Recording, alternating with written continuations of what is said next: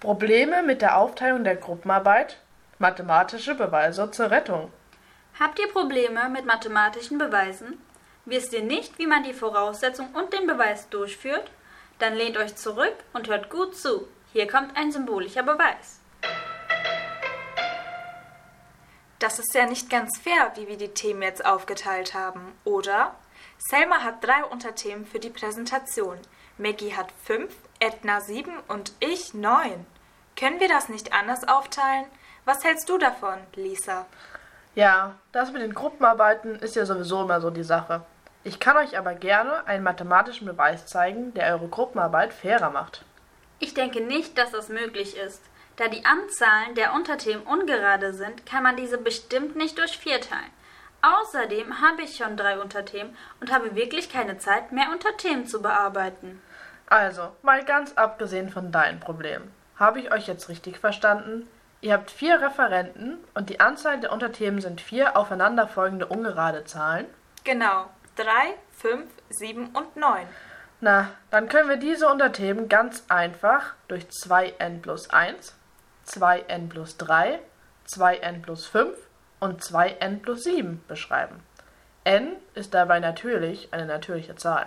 Warum sind das aufeinanderfolgende ungerade Zahlen?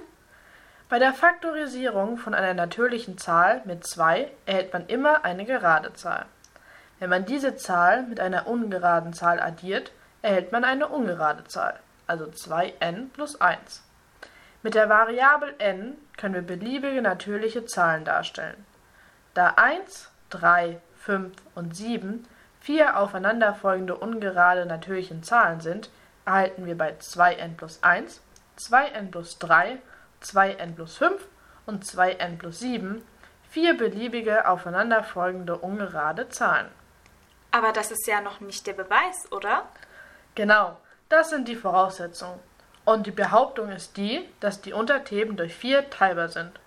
Um das zu beweisen, müssen wir aus den vier aufeinanderfolgenden ungeraden Zahlen die Summe bilden.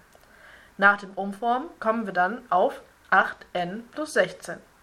Da beide Summanden Vielfache von vier sind, können wir die vier ausklammern.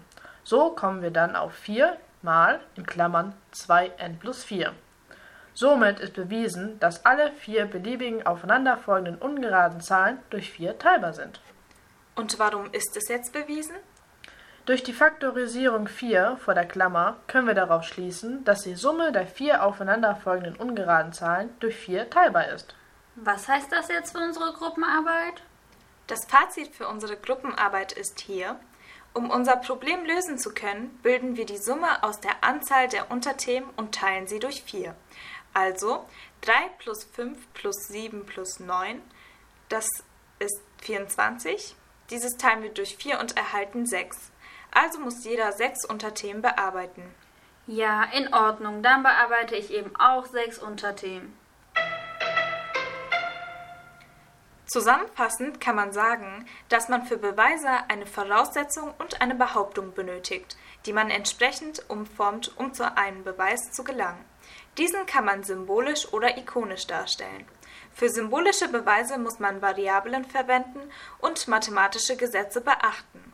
Ikonische Beweise sind bildhafte Beweise, die anhand von Schaubildern einen Sachverhalt beweisen.